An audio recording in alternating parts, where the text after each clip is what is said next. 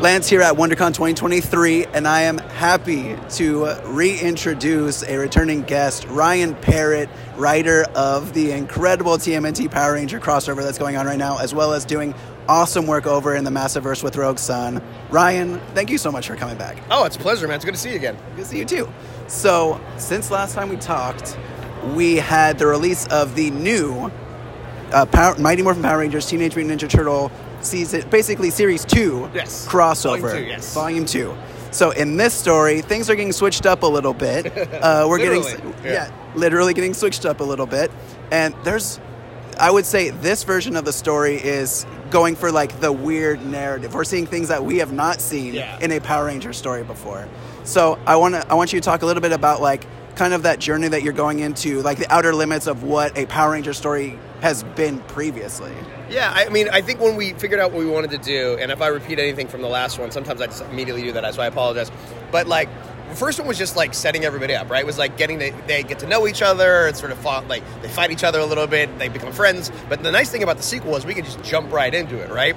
And so we're like, okay, now they're friends. Now that that's like it's a consistent uh, partnership in a way. And so we were like, now that we've done that, like, how do we? There were so many things that we wanted to do in the first volume that we weren't able to do, and so I was like, I had literally had a checklist of like, okay, I want to do these things, and so I remember like with that. Oh, I can, I can spoil stuff, right? You can spoil everything. Okay, cool. Yeah. So like, obviously in the third issue, we have the Mutant Rangers show up, and that was something we were gonna do in the first in the first run, but I, I pulled it back at the last second. That's why we went with the like the the turtle like the Ranger ninjas because I was like, I don't want to. W- I want to use this, and I want it to be something that's not you're not gonna just see for like one issue and then it's over. I wanted to make an actual a meal out of it, so we pulled that out. So I knew that was gonna be exactly what we were doing this from the beginning. So that was one thing we wanted to do.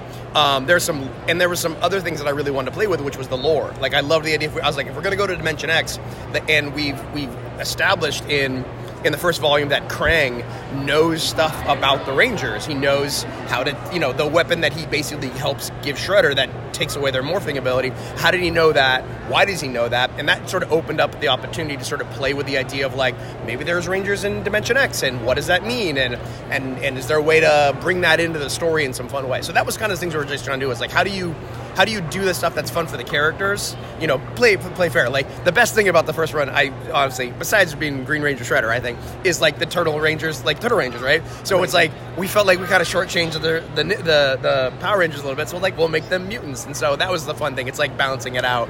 But yeah, it's like it's that combination of finding stuff that you that's no, new and fun that you wanted to see as a kid that you get the opportunity to do and then also i think like digging into mythology that people might not have thought about so that's that's that was the goal anyways One thing that I think this book hit an immediate memory as a child was the 12 inch figures of the Mighty Morphin Power Rangers had this morph of them from their dinosaur form into the oh. helmeted version of the Rangers. Oh, yeah, that was yeah. that was at the base of it. So when I saw that panel which was released about them becoming those mutant rangers, Yeah. it it was something that basically went back to the beginnings of Power Rangers releasing period in the US Right. and seeing something that is now in can- it well we'll see like in, In canon canon, in canon sure, okay sure. I, I consider it canon I do too. okay perfect so now in canon where those rangers have actually been able to obtain those forms Yeah. which i feel like is something that you could say has just been dormant within them this entire time Right, yeah. Well, I mean, if you there's that really funny, you guys did that GIF of, of Zack turning into the mastodon. Yeah. And so I was like, yeah, that's what they gotta be, right? so totally, yeah. That was definitely like the inspiration for it, 100. percent I love it. And something that you mentioned about wanting to pull it back in the first volume and have it just have it be those Ninja Rangers. The I think that moment was so poignant because that the speech that Shredder gives them Yeah. is all about how uh, being like it's not about being a ranger that makes you who you are it's the person that you are Yeah. and being able to use those skills that they've developed over the years without having the ability to morph so splinter just giving that plot was it, it was a beautiful Oh, good, I'm glad. beautiful narrative I yeah, you'll see a little more. Uh, spl- I, that was the other fun part. Was I, the minute that, that we made the Mutant Rangers, I was like, I, I wanna, I want Splinter to be like. There's a line that I really like in three where he's like, a long time ago, I helped four mutants like learn how to become, and I'm going to do it again. And so the idea of putting, I love the idea of getting Splinter off the sidelines, getting him out there, having him actually work with the Rangers, who are now these like new mutants who don't even know. Like there's a joke in the issue four that's that, that, that like Zack doesn't know how to use his trunk, and so it's just like this idea of like I'm th- of that of him giving them words of wisdom again, but fighting alongside them, and something that I I'm a big fan of having the mentors fight along, as you know from the Eltarian War. So like it was fun to be able to get Splinter out there and have him working with. You know Kimberly, who doesn't know how to fly yet, and you, you've got Billy and, and and Billy. I love the idea that Billy was the only one who's like, "This is fantastic." Yeah. Everybody else is like having a hard time, but Billy's like, "This is the best thing ever." So Which makes total sense Yeah. for his character Of course, too. he would probably know the most about dinosaurs, so it makes sense he would understand how the you know the, the uh, you know the, the tail works and all that stuff. So yeah, that was the fun part. Zack having difficulty throwing a punch because his tusks were in the way was hilarious. Because you think about that, it's like that works fine as you're like a snuffleupagus, right? Thing, but uh, uh, uh, but like the idea of like how do you swing your arms around giant tusks? I was like, yeah, there's like that's the fun stuff. I think that's the if you treat it realistically. You can find so much humor in, in, in- You can find humor by treating it logically, which I think is kind of fun. Yeah. the the thing I love about your writing with both the Rangers and the Turtles is you have such a great ver- voice for both of them. They they feel again the way Boom Studios comics has been feeling about taking those characters from what they were when we were in our youth and then now aging them up and and telling these intelligent, thought-provoking stories while also having a ton of fun. Yeah. and I'm excited to see where this this crossover ends because it's five issues, correct? Again, Yeah, five issues, yes. Okay, so fifth issue is coming out next month. Uh, fourth, yes, fourth is coming out. I think next week. Or, Yeah. next week, and then yeah, five comes out the month after that. Yeah. Okay, great. So everyone, make sure to pick up all those issues while you can. There's a ton of great variants too. There are. and it, it's it's mutant rangers as dinosaurs. Like, breathe the story. Yeah. And there's still some stuff to come, man. There's like it's some of it's been spoiled out there if you've seen variants. Uh, but yeah, there's some there's another big swing that we wanted to do that I think sets up like a larger story. I don't know if we'll be able to get like it might not be me telling that story if if it, you know, but there's it opens up the world. What I liked about the first one is it felt like it combined worlds, and I wanted this one to to you know obviously do all the fun stuff, but also open it up a little bit more. And so if we did get to do a volume three, I'm not saying we are, but if we did get to do a volume three, there's a lot of stuff that happens in the end in these last two issues that opens up like the larger world for both the Rangers and the Turtles. Well, fingers crossed that we get more because I never want the series to end ever. Me too. And and it's been so much fun seeing you working with Dan Mora again. And Oh, yeah. get, like his his work in this has been phenomenal. Dan Mora drawing mutant rangers. Like it doesn't get better than that. Oh yeah, Dan.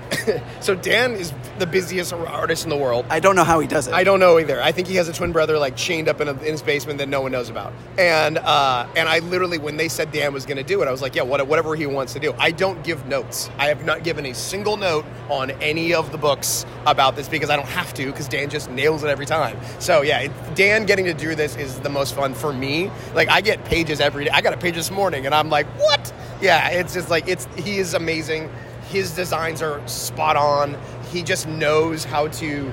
He's that perfect combination of of like there's a little Jim Lee in there, there's a little J. Scott Campbell in there, there's a little like manga, like it's all this, it's all mixed together in this perfect. Like I, he to me is like the my favorite version of superhero comic books. I 100% agree Yeah. with that. His and the fact that he was the way he was discovered talking about like his work in like tokusatsu Yeah. style art. I just love that story because people saw it and were like, "Holy crap, we need to get this guy in a book Yeah. like ASAP." Yeah, we, yeah, yeah. It's like he just like he he actually came to. I think he came to Boom and was like, if you guys are doing more Power Rangers, I would love to do it. And so this happened, I think, partly because Dan wanted to do it. Uh, not to say that the first book didn't sell well, but it was just like Dan. When Dan says he wants to draw more Power Rangers and Turtles, like I'm, I'm all up for it, man. So I'm, I hope other people like him as much as I do because I would I would write and draw Turtles and Rangers with him forever. Right. Yeah. And and Simone Di Meo did a fantastic Yeah, job with the first not a volume. diss on Simone. Exactly. I love Simone's like. So I don't give Simone enough credit. So much the designs for the Turtle Rangers that was Simone. Like there was a lot of conversations about that, and like Simone doesn't give nearly enough credit. I think it's because you know Dan did the cover, so it was like very exciting. But like Simone is just so good, and he the the Ranger the Green Ranger Shredder was all him. Uh, the Turtle Rangers were him. Like he just he brought so much energy to that book. I would love to work with him too. I, I just it's it's not it's like it's an embarrassment of riches. That's Right. all. Yeah. So now that we've talked about TMNT Power Rangers, let's switch over to over to the Massiverse. Yeah. So Rogue Sun has been a like breath of fresh air in comic book community. The story has been fantastic, and volume two should be coming Volume to print. coming out uh, next month. Next month. No, month from now. Two months from now. Yeah. okay, great. So I don't know these things. I'm sorry. No, you're all good. So, volume two is coming out very soon. Everyone pick up volume one now yeah, if you haven't read the story so far. Massiverse has been this gigantic expanse in in comic books, developing this new, like, transformative tokusatsu style world. And Rogue Sun has played a major role in that. And so, based off of where the character is now, what can we look forward to with where they're going? Ooh, uh, so yeah, we just came out with I think 11 just came out. 12 comes out maybe like next month. Yeah, we're a little behind, so like stuff's real tight. Uh, and then I think Supermassive 2 comes out in May. Uh, I can't give up too much because there's going to be. I will say this. Um, obviously, if you've read Rogue Sun, uh, you know that Dylan is a bit of a dick. but the, I think you're starting to slowly see over the last 10 or 11 issues, this guy slowly change a little bit. He's starting to understand the, the weight of what he has, responsibility of what he has. And also, I think just that he's had, per, in, in volume one, it was really about him sort of understanding his family.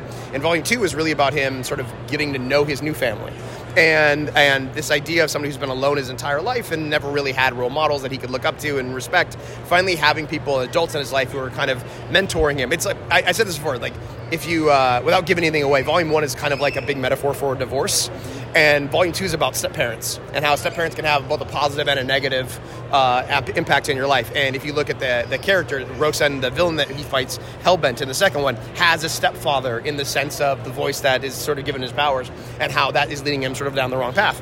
And so it's all about that responsibility. And like i just that's what i think is what i've been trying to do with rogue sun is try and take personal stories try and take uh, relationships that we all understand and use and tell those through the lens of a superhero story. Um, and we obviously when we uh, when we get to end of 12 uh, dylan's going to be a pretty different person um, you know you'll that'll make more sense when you get to 12 but it'll be a different person and, and sort of he's going to have a new relationship and a new sort of status quo uh, i would say uh, without giving anything away there's going to be a big something bad's going to happen in 12 um, and that will give him a very different perspective on on what it means to actually be a hero. I think it's so far he's kind of flown around and had some fun, and he likes to fight bad. I had a, there's a line I think it's in 12 where he's like, "I don't fight bad guys to save people. I fight bad guys because I like to fight." And when you realize there are consequences that come with that, that can change up the way that you do it. So that's what I look at. I, I like this. I've tried to make Dylan a character that he's gone from being a very selfish, sort of self-centered, arrogant jerk to try and make him somebody who is sort of realizing that sometimes responsibility to grow him up in real time. So that hopefully people like that. I know some people are put off by that, but I feel like the goal is, you know, if you want to go read you know, really, you know, guys who have great moral compasses and are are the, the the optimistic version of who heroes are. There are a lot of books you can go read. I'm trying to write somebody. I was trying to figure out if I'm going to do a book that's not one of the big two. I'm going to try and do something that's a little different and hopefully tells you a different story because I don't want to do. I could. I don't want it to be Nightwing. I love Nightwing. It's a great book, but I don't want the story to be the same as Nightwing. So, anyways, Yeah. So if you're interested in reading a story that stands out among the rest, check out Rogue Sun. Thank you. Now, Ryan, there's start there's starting to be a more line at your Yeah, table, yeah, so I want to sorry. I want to get you back to that Appreciate table. Is there anything last that you want to plug? Anything you want to say before I get you back there? Uh, no, uh, thank you for coming and talking to me about this stuff. It's, course. it's one; these are so helpful. I don't know if writers ever talk about this, but sometimes talking to people about the themes and the ideas in your books, it actually forces you to say them out loud and crystallize them. And so many interviews that I've, I've given, have having people, and specifically with you as well, it's like it helps me when I go back to write later. Like I remember these interviews and I go, "Oh, okay, that's what I was." It is the thing that I promised actually being activated. So I really appreciate that. So everybody who's out there listening and because of the books and comes and talks to us and talk tell us about the things that you like and things that you don't like. Sometimes those are so helpful. So uh, I'm just helpful and I love talking to fans about this stuff. So I appreciate it. Awesome. Of course. Thank you, Ryan. Thank you, man.